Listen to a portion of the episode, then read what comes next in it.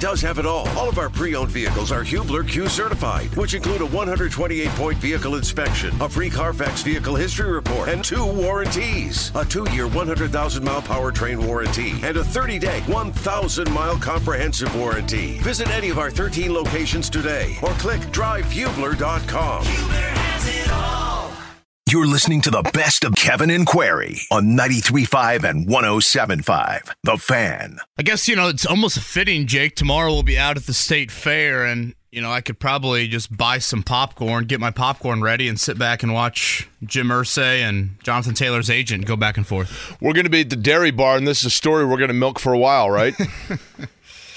Boy, um, where there's smoke, there's fire. That was a popular comment that I was trying to make yesterday on the show. I, it just something smelled fishy with this Jonathan Taylor contract situation. In my, you know, 12 years covering the team, it's I don't remember many contract situations playing out in a very public manner.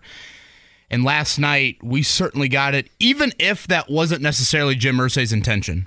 Uh, but Jim Irsay's got to be smarter than that and realize read the room, I think, a little bit better there. Um, and last night we had a tweet from Jim Irsay referencing the running back market and his opinion on that. And then Jonathan Taylor's agent decided to fire back at Jim Irsay. And here we go. Uh, that now becomes the storyline of the first day of camp. It's not Shaquille Leonard taking a very important step forward. It's not Gardner Minshew taking every single starting rep. It is arguably your best player and his agent and the owner of your football team in a bit of a public feud. Kevin, here is the thing about professional sports. And good morning, everybody. By the way, on a it is a Thursday, right? And we are going to be at the Indiana State Fair Dairy Bar tomorrow from seven until ten as the State Fair gets underway. And as that is Kevin Bowen's voice you just heard. My name is Jake Query. Um, as Kevin had mentioned, this is going to be the big story over the course of the day. Uh, but it's going to be very hot outside, by the way, so be careful. It's already very warm and sticky outside this Glass morning. is fogged up walking um, to the car. It's a little little sticky. Kevin, when it comes to professional sports, contracts and the business of it is a lot like politics. I think by and large, and there are exceptions to the rule, but for the most part with sports, people's entire thing is this for the most part. I'm not I'm generalizing, which is maybe dangerous, but I think most people would agree with me here. Most people say, "Listen, I want to enjoy the pizza. I'm not overly concerned with how the pizza's made. Just make me a really good pizza. When I go to Bazbeaux, I sit down. When I go to Lou Malnati's, I sit down. When I go to, you know, wherever it may be, I sit down. I order a pizza. I don't go back in the kitchen to watch how it's made. I just know that those are my favorite pizza places, so that's where I go to enjoy a good pizza. And while certainly when it comes to sports, people have an interest in what players are going to be there or what aren't, how they are acquired, accumulated, and maintained, people aren't as interested in in terms of the nuances of it. I think most fans think to themselves, look, I realize that players are going to have contract issues and holdouts and whatever else. You guys figure it out.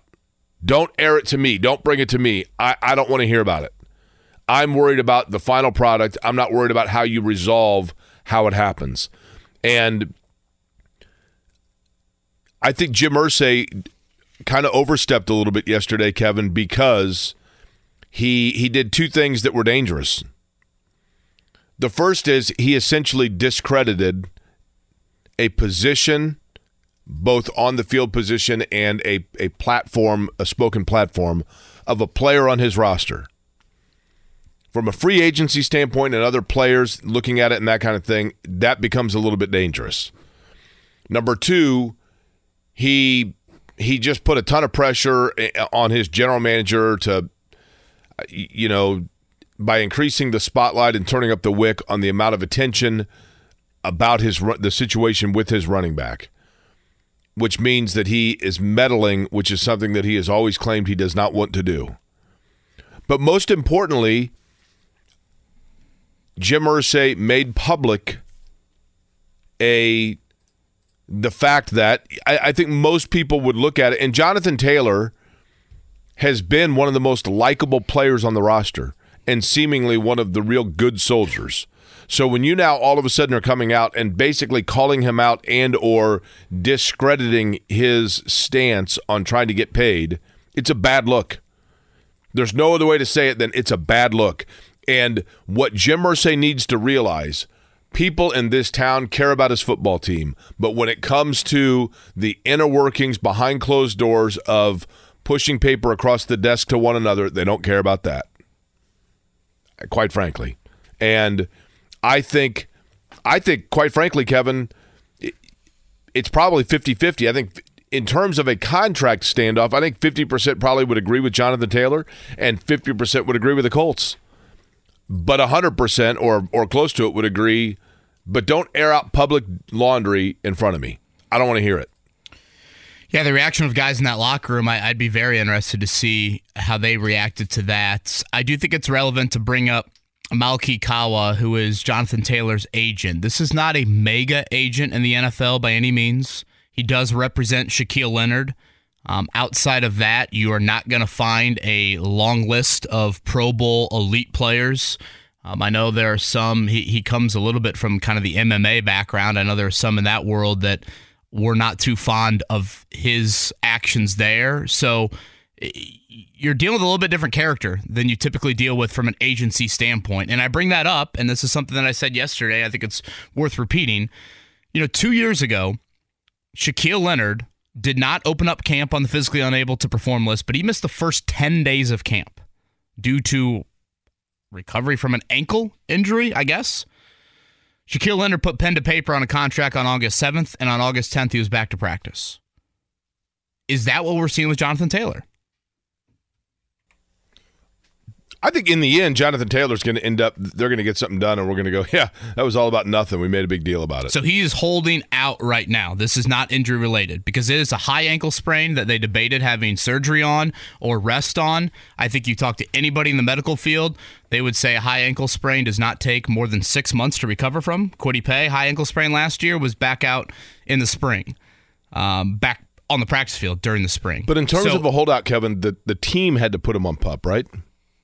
He failed a physical. Obviously, if Taylor wanted to, I'm sure he could have shown some limitations in trying to pass said physical. Do you think so? I, I, don't know. I'm not trying to be argumentative. I'm saying, yeah. I mean, maybe I'm reading too much could, into could it, but I mean, I would think the physical comes down to the the doctor's opinion.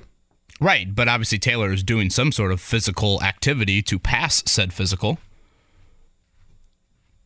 it seemingly happened two years ago with one of Kawa's agent or one of Kawa's clients. Is it happening here? Again, Taylor doesn't strike me as that guy, but Jake, I just think it's a relevant question you have to ask. I, this is a high ankle sprain. This is not a torn ACL. This is not a torn Achilles. Right. Jonathan Taylor, back in January, the debate was we don't know if he will even need surgery.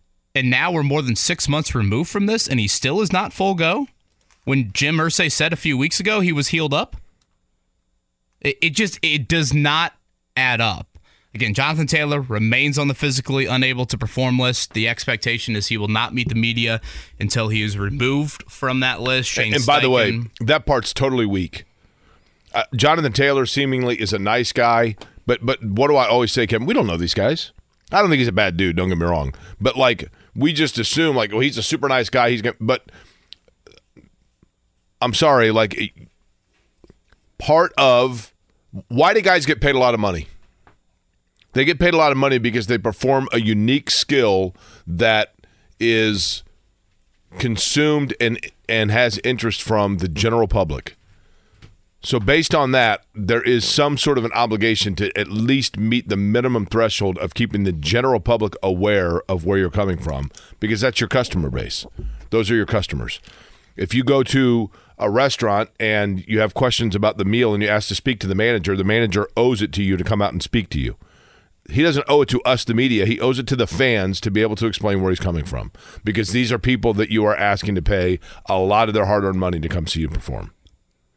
Yeah, I don't have as big of an issue of it there. I, I, think guys typically that are injured, I can't recall anybody ever on the pup list speaking to the media. Now, granted, but but as you just said, he's not injured. He's on the pup list as a holdout again, that's me offering a little bit of. No, I, I get what I'm saying, but you get what I'm saying, right? Like guess he- on that. I, I I don't know. Maybe I, I don't know. Maybe he had a setback. Maybe maybe he is legitimately injured. I'm just saying there's past precedent here with this agent that there have been some questions about guys sitting out and then boom, once they put pen to paper on a contract extension, they're back to practice. One thing I will say about the Irsay tweet, and for those that missed it last night, Jim Irsay firing this off. NFL running back situation. We have negotiated a CBA that took years of effort and hard work and compromise and good faith by both sides. To say now that a specific player category wants another negotiation after the fact is inappropriate. Some agents are selling, and he puts this in quotes, bad faith. Jake, should he have tweeted it? Probably not. But he ain't wrong with that tweet. He's not wrong at all.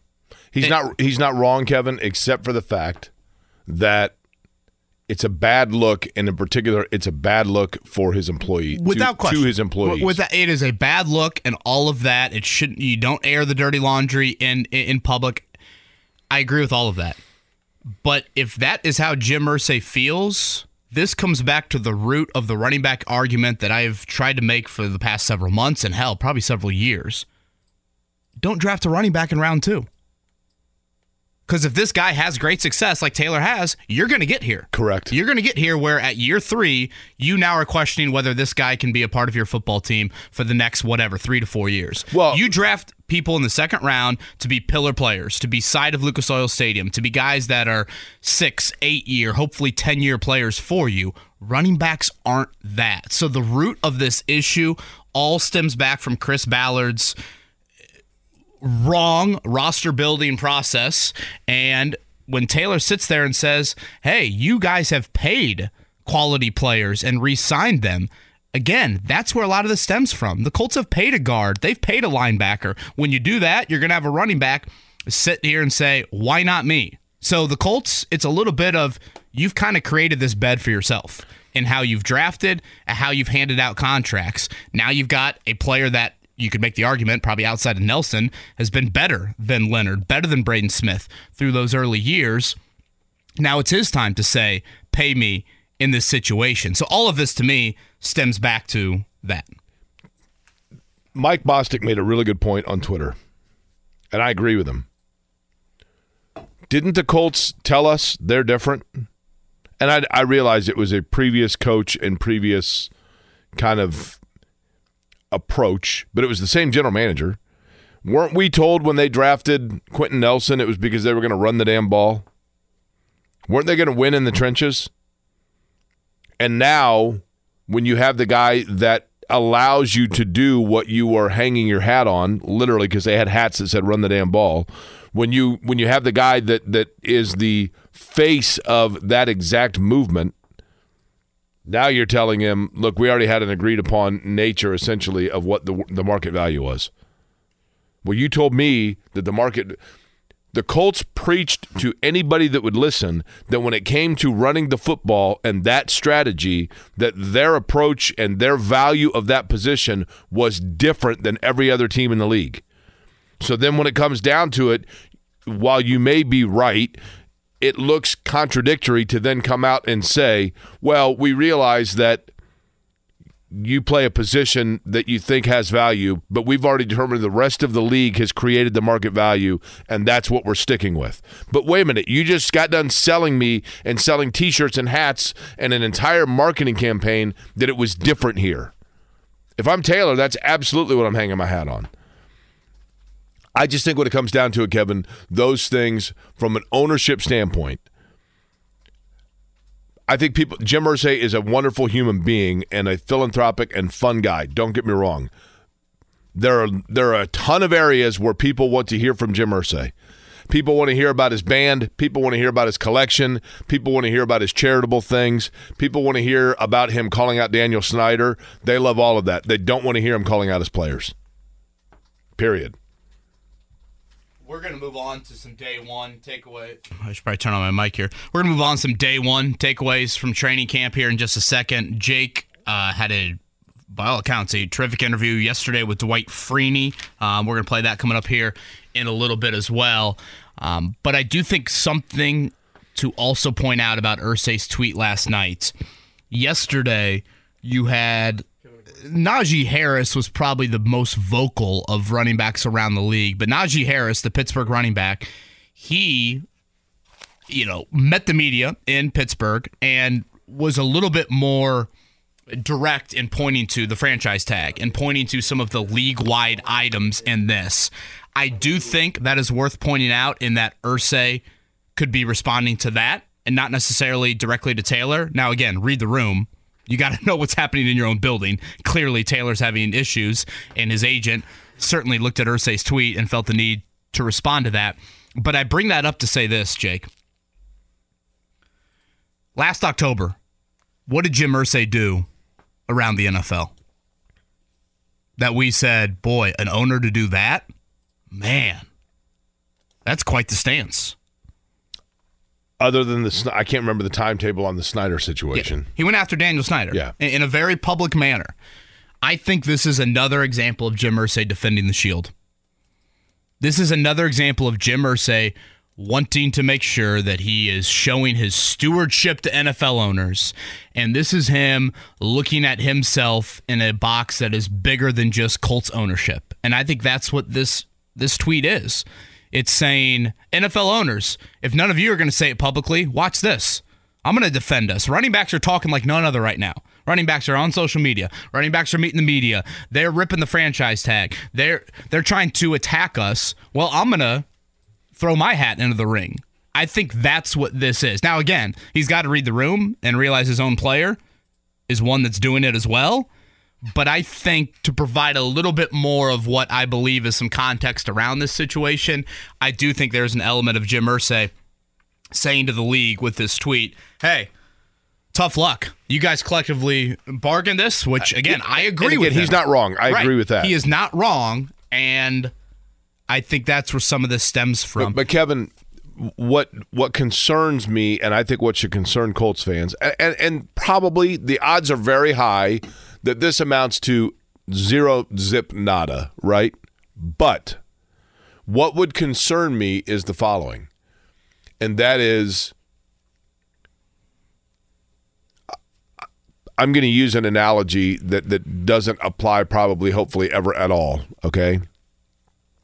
But let's just say that, like, our bosses started coming down on some sort of negotiation negotiations of days off for those of us that are on the air here at this radio station. oh, jeez. Okay. Now you got me sweating here. And let's say JMV or Jimmy Cook got into like some sort of a squabble about like a day off that they were being charged for or whatever. I would stand up for Jimmy Cook or JMV eight days a week because that's the brethren with which I'm a part of as a part of the team of this company.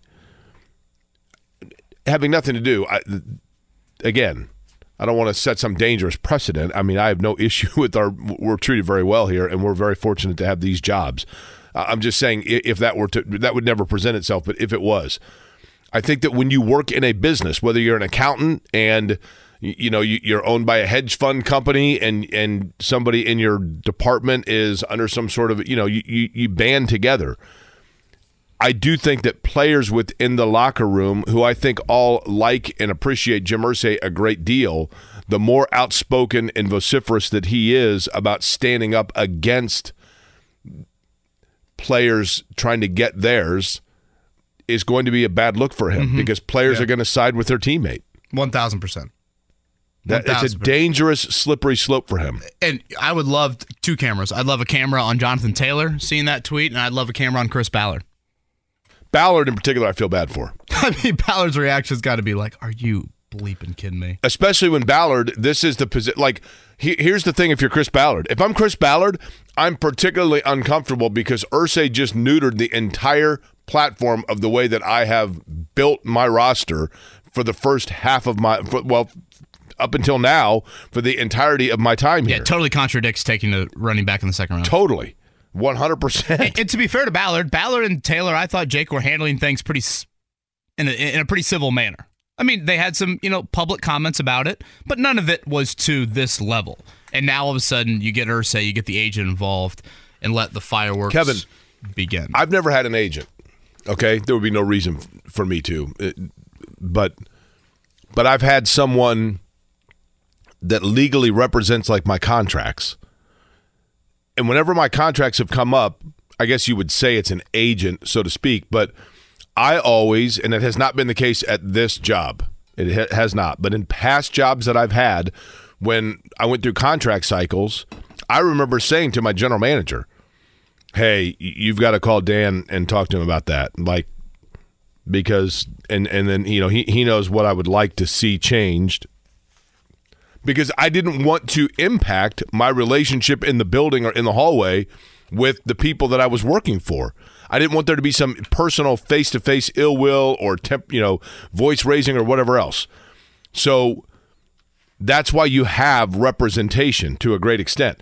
When you have the owner putting that out there and then your agent publicly replying to it, n- now all of a sudden that's why you have an agent, don't get me wrong. But when they take it into public forum, it just changes the total dynamic where the player now becomes like a pawn and it's tough for them not to be resentful over that. And for those that missed it, again, Malki Kawa, Taylor's agent's response to Irsay was bad faith is not paying your top offensive player.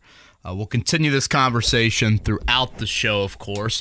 As we mentioned, we'll get into day one takeaways. I think unquestionably the biggest positive has to be the amount of work that Shaquille Leonard did on the practice field yesterday. But coming up here in about 15 minutes or so, Jake, again, you caught up with Dwight Freeney yesterday.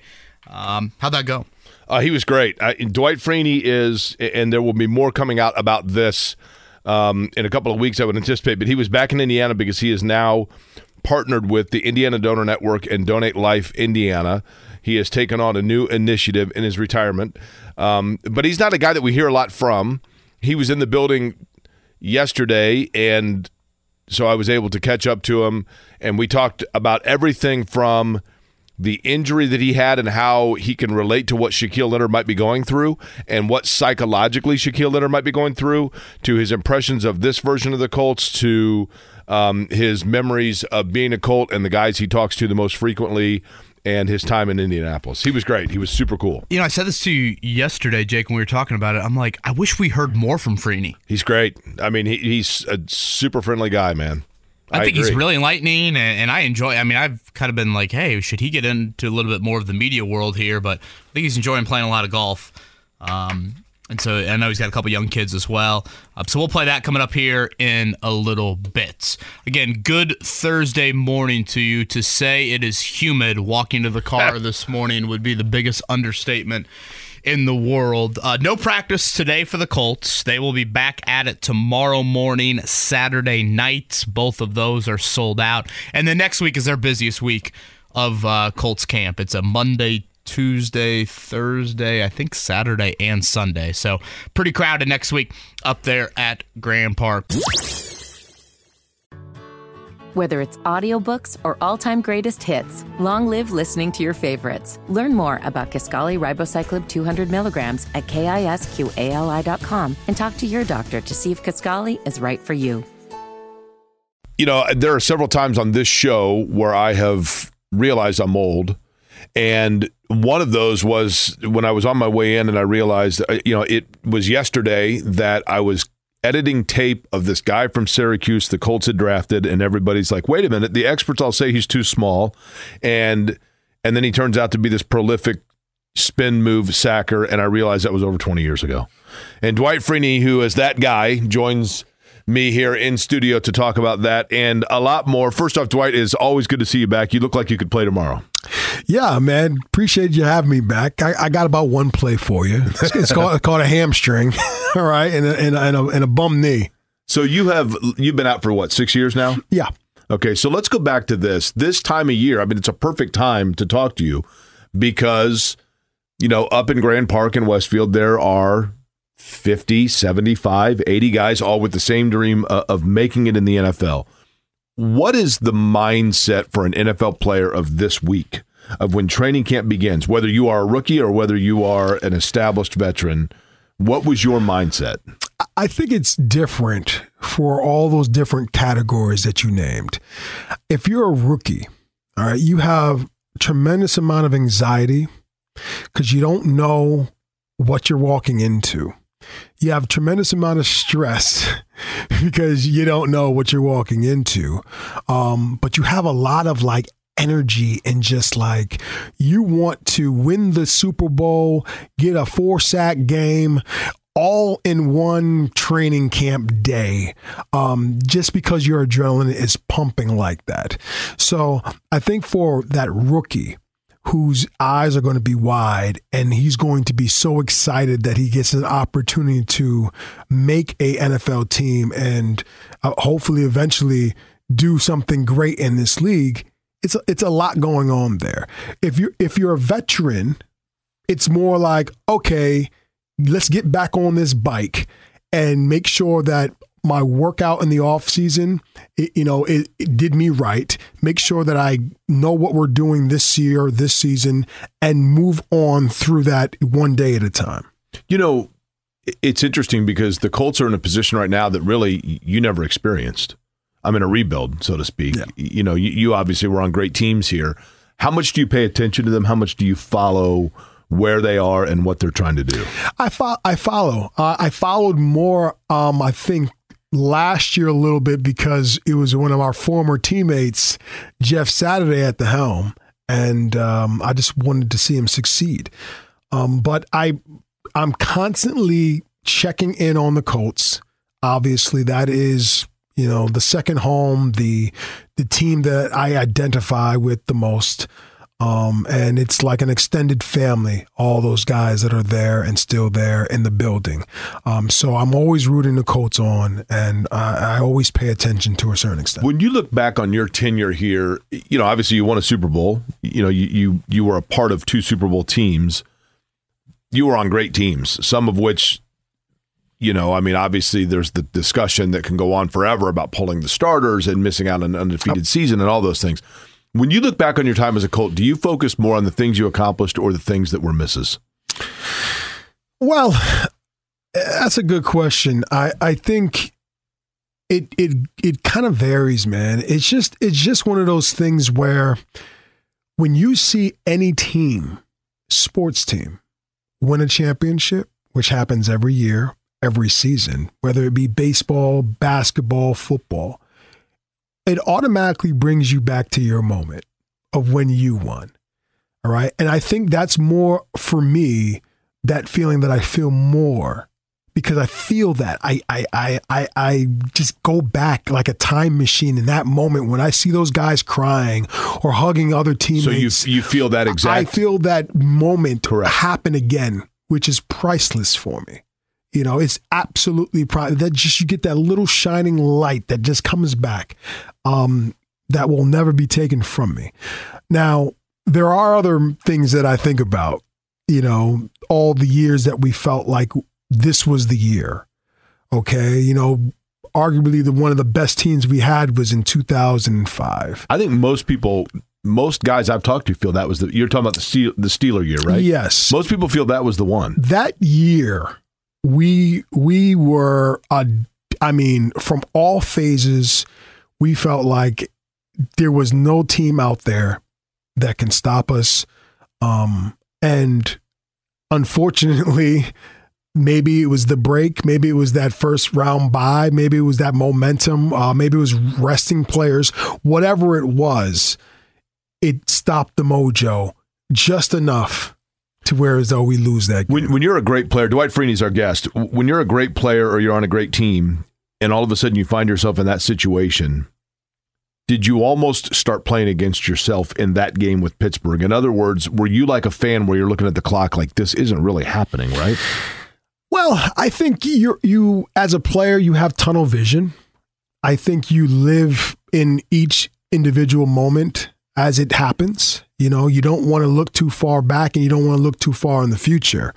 Um, and I can tell you that that's from a defensive perspective, it was always every play it mattered. It, it, it wasn't even more, it wasn't more stress. It, it wasn't like, oh, I really have to get to the quarterback now. I always have to really get to the quarterback and always have to make the play. that was the mentality.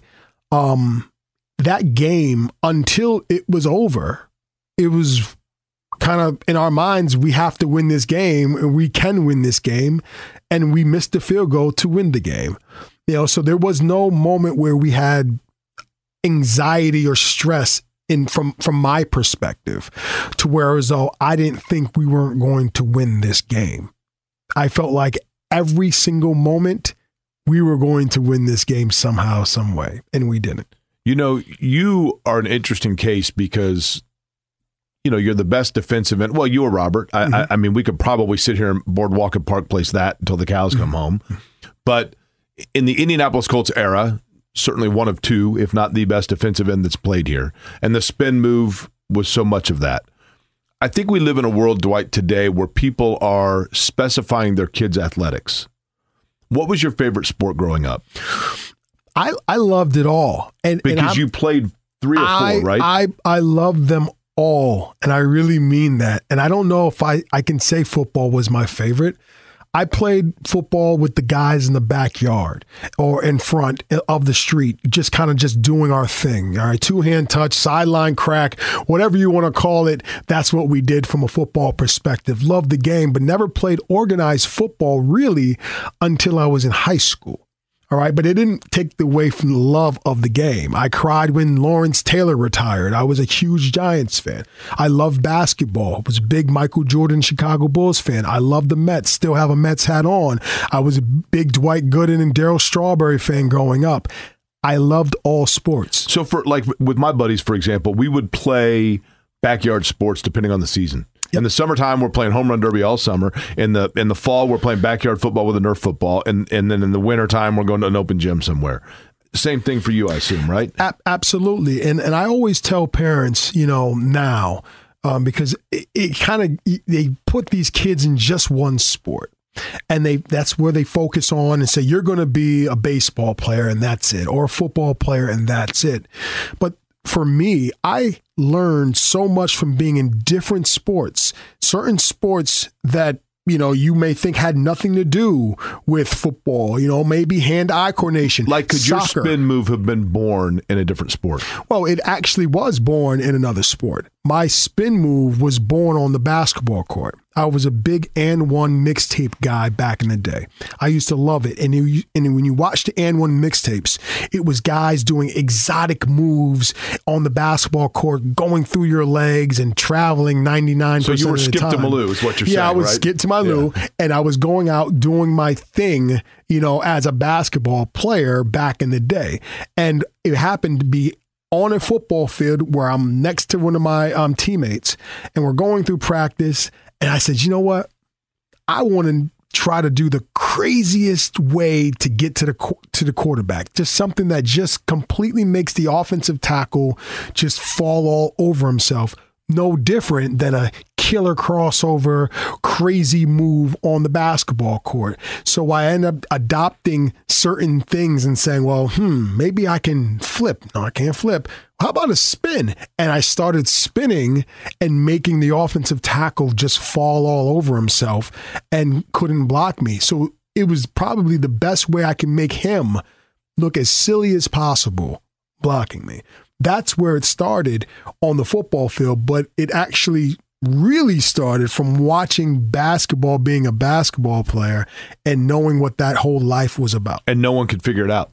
I mean, your entire career, no one figured out how to how to guard it. Yeah, well, I think it's it was first of all, no one was doing it. Okay, it wasn't like I learned it somewhere. It doesn't look like, like I watched film and said, "Oh, I want to do this move." This is something that was unique to me, authentic to me, organic to me. So I went out and it was natural. Okay, so therefore, for me to do something natural like that for from since high school going all the way into the pros and the pro guys never saw the move. All right. And they're like, how do we block this move? Because that was taught never to turn your back to the quarterback. It was outlawed as something that you should never do unless you get stuck.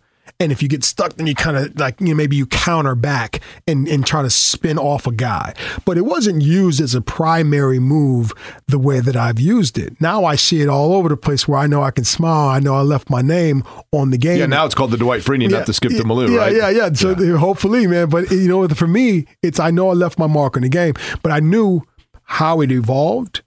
At every year, I try to do different types of versions of it, and it would be all predicated on what the offensive tackle was doing and how and predicated on speed around the corner. And when I got older and when I couldn't have the, I didn't have the same type of speed, I would it would be based on power. You had a situation in your playing cl- career. Uh, I think it was the first time I ever heard. I never know if it's Liz Frank or Liz Frank. Yep. Uh, I thought it was a girl I went to high school with. Right? and then, you know, it's it's obviously the foot injury. You had it, yep. you went through it. Um, what is the, if you had to guess based on your experience, psychologically, what is Shaquille Leonard going through right now? To try to, when you know that a defense counts on you and you want to be on the field and people are counting on you and you're, it's a waiting game. It's tough, um, especially for a player like him. If he was anything like me, I wanted to play. I wanted to be a part of this team, and I always wanted to be out in that field, no matter whether it be practice or what have you, because I knew I was an important part of the team. But I just loved it that much. All right. But the thing is, you can't go out there too soon. If you go out there too soon, you're going to end up hurting yourself again, or you're going to put a bad representation of yourself out there, who what isn't you, and you're going to be very frustrated with yourself. So it's a patient game that you have to wait and wait until things heal up correctly to where you truly feel yourself. All right. And that's different for every guy, and, and every injury is different. Former Colt you talk to the most often? Hmm. I would say Raheem Brock. Really? Raheem Brock was underrated a, player, by the way. Very underrated. He was a versatile guy who could play D tackle and defensive end, um, and did everything that you know anyone wanted him to do. Guy in your locker room that was kind of more of the leader than people would anticipate. People would obviously say, "Oh, well, Peyton Manning or Jeff Saturday," but the the guy that you're like, you know what, that guy was a huge part of what we did. I think um, Tarik Glenn was huge. I think Tarik Glenn was a big leader on the offensive line. He was a he was a quiet leader. Um, Reggie Wayne was also a, a, big leader, you know, from the offensive side of the ball. Um, you know, there was a lot of guys out there. Bob Sanders was a leader, uh, uh, you know, and and even even you got guys like Gary Brackett, who was a captain uh, of our defense uh, so many years. So there's a lot of guys, you know, that were big time leaders. Okay, last couple things. Uh, do you talk to Bob Sanders because he's like the world's greatest enigma? Yeah, I hadn't seen him. I only time I see him, last time I saw him was when I got the ring, went right. to the Ring of Honor. He is, but I know he's somewhere in California, and I know he's trying to work on his golf game. That's why. That's why I heard from. Okay, so and I under you were a pretty good golfer, if I'm not mistaken. You golfed a fair amount when you were here, but you are now. Let's get caught up on Dwight Freeney today. Uh, you're in Southern Florida. I can't blame that at all. Um, I would imagine you get up every day, you walk around the beach, you like maybe fish a little bit or golf, and then like eat fruity pebbles and watch TV. Although you look like you could play football. is life good? Life is good, man. I'm enjoying it. I'm spending a tremendous amount of time on that second chapter of my life, which for me is taking care of my family and taking care of my two little girls. And, and they're know, how old? And I have one that's two and a half, and I got one that's about three months. And it's absolutely awesome. It it doesn't matter how bad my day has been, and my day, you know, how bad can it be hitting a, you know, but if you're competitive like me, when you hit golf balls into the water multiple times and you're like, why is this ball not going where I wanted to go? You get you can be kind of pissed when you come home. But when you walk through that door and you have your little daughter just screaming your name and daddy's here, it changes everything. Just remember when you're playing tag one day and they spin to get away from you, karma's a B, right? Absolutely. Hey, Dwight, it's always good seeing you, man. Appreciate it and um, enjoy the hitting them straight and enjoy the sun down in Florida. Thank you, man. Thank you for having me. Life is so much more than a diagnosis. It's about sharing time with those you love, hanging with friends who lift you up, and experiencing all those moments that bring you joy. All hits, no skips. Learn more about Kisqali Ribociclib 200 milligrams at kisqali.com and talk to your doctor to see if Kisqali is right for you. So long live singing to the oldies, jamming out to something new, and everything in between fireworks continued deep into the night. Actually, went back out to Grand Park about 5:30. Uh, and James Boyd was still there. And then little did James Boyd know he would go home, or I assume he went home. And all of a sudden, Jim Irsay would fire off a tweet, and James would be working until the wee hours of the morning. James Boyd, give us a rundown of your schedule yesterday. Yeah, so for the most part, it was pretty straightforward to start. I had the minute by minute breakdown of Anthony Richardson's day, and nice work on that, by the way. I enjoyed yeah, that. I know I know it wasn't the most active day for Anthony Richardson, but for those that missed it, up on the Athletic, kind of a yeah, as James said, a minute by minute breakdown of Anthony Richardson's first training camp practice. Yeah, so you think that would go by kind of quick, but getting into the details of every little thing, I was like, wow, this is way more tedious than I thought it would be when I did it. So when I finally felt like I finished that off and had the right quotes in there and kind of gave it some, you know, room to breathe, head home thinking I'm done for the day. And I see Irsay fire off his tweet, and I'm like, okay, like I'll react to this on Twitter. No need to like do a story or anything like that. And then JT's agent returns the fire, and I'm like, all right, I got to write something this. So that's the job sometimes. And I felt like we were all in the same boat in that regard, where we were all close our laptops and had to reopen them because – um, obviously, the negotiations, the conversations around running backs is no longer, you know, I guess as cordial as it had been um, prior to last night's uh, uh, developments. I, I really am unsure of how this all is going to play out. Um, obviously, there are eyes on it, James, here locally, understandably, certainly eyes on it from a national standpoint. Um, I guess let's just boil it down maybe to the last 24 hours. What do you make of Taylor on the pup list with an injury that seemingly could have been resolved or should have been resolved much earlier in the offseason than what we saw last night with Irsay's tweet? I would argue taking a little bit more of a league wide stance than the direct shot at Taylor, but hell, read the room. Uh, and then obviously Taylor's agent firing back at the Colts owner. Yeah, I think that at the end of the day, man, it's just not a good look. Like I can never question a guy and say how healthy are you really, but the optics of it do not look good. And then when you have your agent publicly firing back at the man who's supposed to pay you, I'm thinking to myself, how is this going to work? Because no matter what anybody says, and they say it's just business, everything is personal as well. Every business transaction is personal. So I don't think it would be wise to get on the bad side or um, upsets the guy you're asking to pay your client a ton of money. And so um, I don't know when we see JT again. I will say this: he never really gave us a timeline on his return. Everything that we asked during the spring and since he had the surgery in January has been, you know, I plan to be back by then. I hope to be back by then. But there was never like I'm gonna be back by then. So um, there's a little bit of a buffer there, but the optics don't look good. And the elephant in the room, I wrote this yesterday, last night, is are you using this as sort of like a hold in so you don't get fined for missing time with the holdout because he's still under contract? Yeah, and I'll sl- slide this in before Jake hops in. You know, that's something we saw, I think, and I could be wrong, but I thought we saw that with Shaquille Leonard a couple years ago. And I think it's worth mentioning they both have the same agent, Shaquille Leonard and Jonathan Taylor. All of a sudden, Leonard signs his contract on August 7th and August 10th. He's back on the practice field after missing 10 straight practices to start camp. Now, it, it, that's a little mer, you know, it, it's a it's probably unfair of me to totally go there with Taylor, but we are talking about a high ankle sprain that has now taken 6 months to get better from.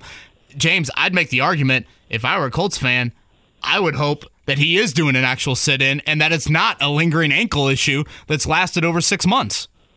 Absolutely. And I also don't know how you gain leverage by doing this because if you are legitimately hurt, they're going to be like, well, you're damaged goods, so we're not going to sure. pay you. We're going to make you play this rookie contract out. And then even if you aren't damaged goods, they're going to be like, well, you're coming off an injury riddled season, so we're still going to make you play this contract out before next season where we could decide to franchise tag you or whatever. And so um, I just don't see how he gains any leverage. I said this yesterday in a quick video reaction on Twitter he has zero leverage. None of the running backs do. It's not a matter of right or wrong. We can talk about morals all that later, but I mean, just as far as the rules go, he's not wrong for wanting his money. But then Jim Irsay and the Colts are not wrong for saying, well, we can keep you at this rate, so we pay you more. James, do you believe, and I do, for what it's worth, not to sway you to my side here, but do you believe that even though Jim Irsay may be right in this, that there is the danger of sending the wrong message to other players that could prospectively become Indianapolis Colts via free agency in the future, etc., by publicly airing out a contract dispute? No, I don't think it'll really have that too much of effect on things because, I mean, Michael Pittman Jr. is going to get paid, and he's going to get paid by the same guy most likely, and he has probably no issue with. I mean, I'm not going to speak for Michael Pittman Jr. I'm sure he's probably like, well, that's not the nicest thing to do to my teammate, but for, if I'm an individual, I'm not too concerned with what the other guys got going on with his contract. Now, obviously, you want your teammates to be compensated, you want them to feel good about coming into camp, all those things, but at the end of the day, it is a survivalist, you know, type of league and type of mentality you have to have. It's, it's me, you know, for myself at the end of the day. And so I think that as long as you pay the guys you want to pay and you offer that money, um, you'll be fine. It was the same conversation we had when he hired Jeff Saturday, you know, and had all the uh, coach debacling and things like that. And people were like, wow, would legitimate coaches try to come to the Colts or would they feel like, you know, this guy's in the way? And they still ended up with a pretty good coach and a great list of candidates anyway. So I think it doesn't really matter at the end of the day as long as he offers money. And um, the money is where those players specifically feel like they're worth. Whether it's audiobooks or all-time greatest hits, long live listening to your favorites. Learn more about Kisqali Ribociclib 200 milligrams at kisqali.com and talk to your doctor to see if Kisqali is right for you.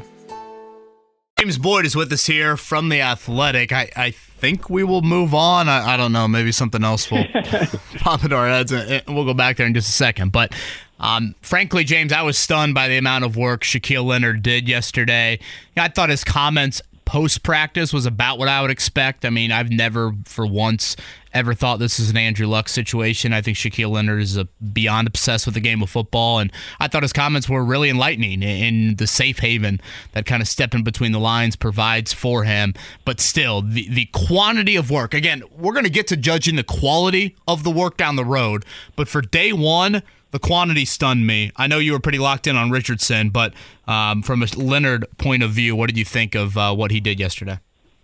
I thought it was really solid. I mean, I did get a chance to watch a few reps from um, Shaq while Richardson was running with the twos, so gave me a little bit of chance to see him. And I just thought that the fact that he hyped the crowd up, that was the moment where I was like, all right, usually you come back and you kind of just want to see how you are before you engage with the crowd and do all that stuff. But he was kind of like, and he did say here. he was really nervous early on, like through the individual period, and then he kind of was like, okay, I can, I can do this.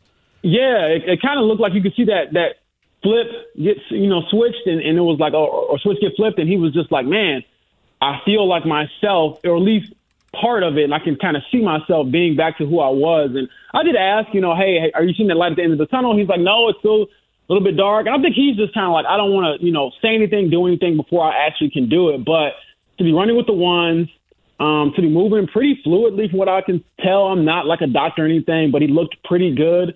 Um, he said he has to watch the tape himself to see how he looked. But um, I thought it was very promising because, again, it was very mysterious. And it looked like we finally got a peek behind the curtain yesterday to seeing him actually make some progress because for so long it was like, oh, he's progressing. It's like, well, yeah, what does that even mean? We haven't seen the guy. So now when they say he's progressing, I'm like, okay, everyone's not really like, you know, lying to me. They're actually seeing something. Not saying that they were doing that before, but it's hard to really give that any, you know, credence when, again, you just hadn't seen the guy. So happy for Shaq. And like you said, he loves football. I think even if he isn't able to get back to the pool of who he was or was never able to play the game again, he would go out there and like be terrible before he just walked away from it, is my opinion. James, who has the best opportunity at corner? Because that's an area that Indianapolis clearly is, I wouldn't say deficient, but if you had to pick a unit that is in most need or has the best opportunity for someone to jump right in and make a name for themselves that we might not be looking at, who is somebody that you look at and you go, you know what, that could be the guy that becomes a household name in five months from now that that most people don't know of right now? I would say Dallas Flowers. I said it yesterday on the midday show, sort of my hot take. I think that he could be potentially the best cornerback on the roster or the most impactful one given the scheme. I know we talk about Kenny Moore, him being I'm a veteran, you know, obviously having the starts under his underneath his belt and um, you know having a bounce back season potentially, but it, we still don't know what he's going to look like in Gus Bradley's scheme, which is the reason why he kind of fell off last year to begin with. But with Dallas, he's long, he's athletic, he's extremely confident. He's been the same way. I mean, when I talked to him last season after he made the 53 man roster as an undrafted guy, he talked like he'd been in the NFL for 10 years. He's like, I'm going to do this. It was never like, I hope to do this, I hope to do that. He's like, I'm going to get my shot and I'm going to make the most of it. So I think that him being sort of that long, athletic guy, um, and then just being healthy gives him an opportunity to go out there and, and get more reps and seize the opportunity because um, with Juju Brents, he's out now with the hamstring. You know, Darius Rush was still a fifth round pick, I believe, so he has to get acclimated after missing all the spring. And Dallas is a guy who's kind of been, you know, waiting in the wings, making his plays and taking advantage of his uh, chances and opportunities. So I think that's a guy who could become a household name in Indianapolis and one that's easy to root for as well.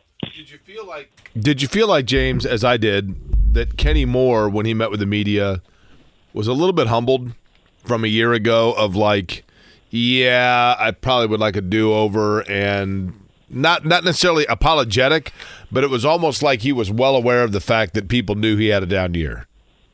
Absolutely. And I think that's been the theme that he's had pretty much all offseason. When we talked to him at the end of the season, he was very candid, and that was when we didn't know if he was going to be able to come back or if they were going to trade him or something like that. Then I talked to him at an event at the Indianapolis Children's Museum, and he was very reflective then and was saying like, "Yeah, I'm just grateful to be here. You know, I got to you know bounce back. It was times where I thought I wasn't going to be on the team or whatever." And then yesterday, I thought you asked a fantastic question to him, like, "Hey, did you let the contract stuff um, going into last year kind of cloud your play after you weren't rewarded with what you thought you deserved?" And he was like, "Yeah." And then obviously dug a little bit deeper and asked for some details. He's like, "Well, I'm not going to get into that," but I think that he was very, very, very reflective and someone who um, kind of sees the writing on the wall where this is a make it or break it year for him.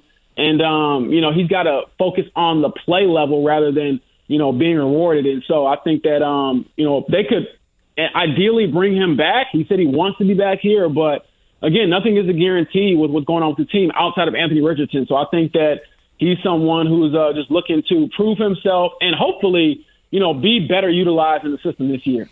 Okay, James Boyd is with us here from The Athletic. His latest kind of a minute by minute breakdown from Anthony Richardson's first training camp practice. As James said, all second team reps for Richardson yesterday. Gardner Minshew took all 15 starting reps. That was kind of the trend, not to, I think, that degree. That was kind of the trend we saw late in the spring.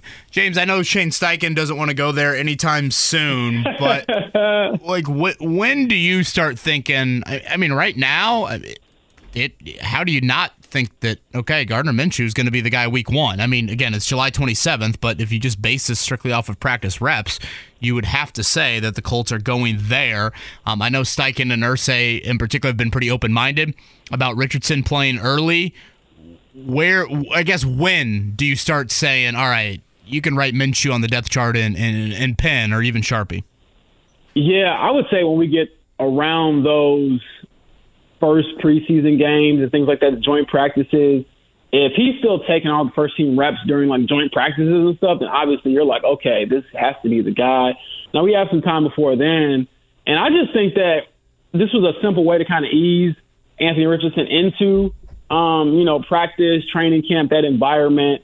So I wasn't too surprised to see um, Gardner Minshew running with the ones. But also, I believe you or someone else asked him, "Do you see yourself as the starter?" And he's like, "Well, you know, I started today, and we'll see what happens." And so he's not going to give anything to Anthony Richardson, which he elaborated on. He was saying, "You know, I want him to be his best, but I want to be better than him, so we can push each other." And I think that's a good combination to have. But right now, um, you know, everyone can kind of relax a little bit. You know, if he doesn't start you know, by the end of the week, you know, don't panic or whatever. But the good thing about it for us, KB, is that we get to see it every day now. Like, you know, it was hard to gauge it during, right.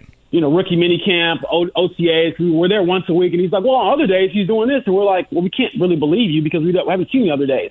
We're going to see every single day now, so um, there will be no hiding. And when we start to see a trend in one direction or the other, um, we'll be able to, you know, kind of elaborate or react off of that. James, you and my apologies that I can't recall this specifically. You came to Indianapolis when? You've been here November, how long? November, I believe, 2021. Okay. So, yeah, you know, first, yeah, first Pacer season 2021-22. So, yeah. have you been to, tomorrow we're going to be live at the Indiana State Fair. Have you been to the Indiana State Fair? I have not been to the Indiana State Fair. so, my goal then is to get you to the Indiana State Fair. You, you have not, like, experienced true Indiana until you've been to the State Fair. This is true. I have a lot of things to knock off the bucket list. I got a 500 to get to next year. I got to get to the Indiana State Fair, and I guess the benefit of doing football now, as opposed to coming here for the NBA, is that I have a life um, sort of outside of my job. When I did Pacers, I really did not see Indianapolis, and I really was not living in Indianapolis as far as I was concerned because I was home for a few days and on the road for like a week, and so looking forward to that. It should be fun, and I'm trying to like get everything knocked off the, the bucket list before the season starts. If you were going to be at the Dairy Bar, which is where we're going to be tomorrow, would you go with the following menu options here? You got cheese sticks, you've got grilled cheese of multiple variations, or you've got um, like the well, just like malts or, or you know, basically shakes. It's a great media question, even though James weighs about 130 pounds. Which one would you go with? You're not lying to KB. I'm very skinny. Um, I would go with like a malt or a shake. I'm, a, I'm definitely a big milkshake guy. Um, not a huge cheese guy, and um, I guess that's why I'm so skinny, KB. I barely, you know, eat a lunch, a bunch of junk food as it is, but I'm always down for a good ice cream, anything. This grilled cheese, though, Lot of Swiss ve- on rye. A lot of veggies at the media lunch yesterday at Colts training camp, and you would have thought James had just seen a bear just staring right at him. He wanted no part of that whatsoever. I mean, I was kind of, you know, with Chap on that one. Chap doesn't like his vegetables, and I'm usually a, a pretty good vegetable guy, but yesterday I was like, I can't even name these vegetables, so no, I will take a pass on that. So hopefully they have something that's a little more, uh, I guess, unhealthy. Because to me, my dad's rule is if the bag ain't greasy, it's not good. So you know, give me some gr- uh, some Wait grease, you know, tomorrow, and we'll be good. Is it only during the season when they bring in hot box pizza for everybody? No, we we get. Uh, I, I assume they are team meals. They bring those Yeah. over to us after Yeah. uh, after Wow, they okay. feed the players and you know, staff. Yeah. I'm not trying to, you know, deadlift today, so you can bring me a burger instead. yeah, the, no hot box action for us uh, yesterday. James, I I say this for you and, and for me selfishly as well. I hope the day off is quiet for you. All right. Yeah, I mean, I, I mean, we're in this together. I feel like every time I see some chaos happen on a different beat, I'm like, I'm glad I'm not covering that. And then Jim Irsay just kind of threw, you know, a bomb onto my uh, evening last night. So Yeah. Thankful for that. I'll catch up with you guys soon, though.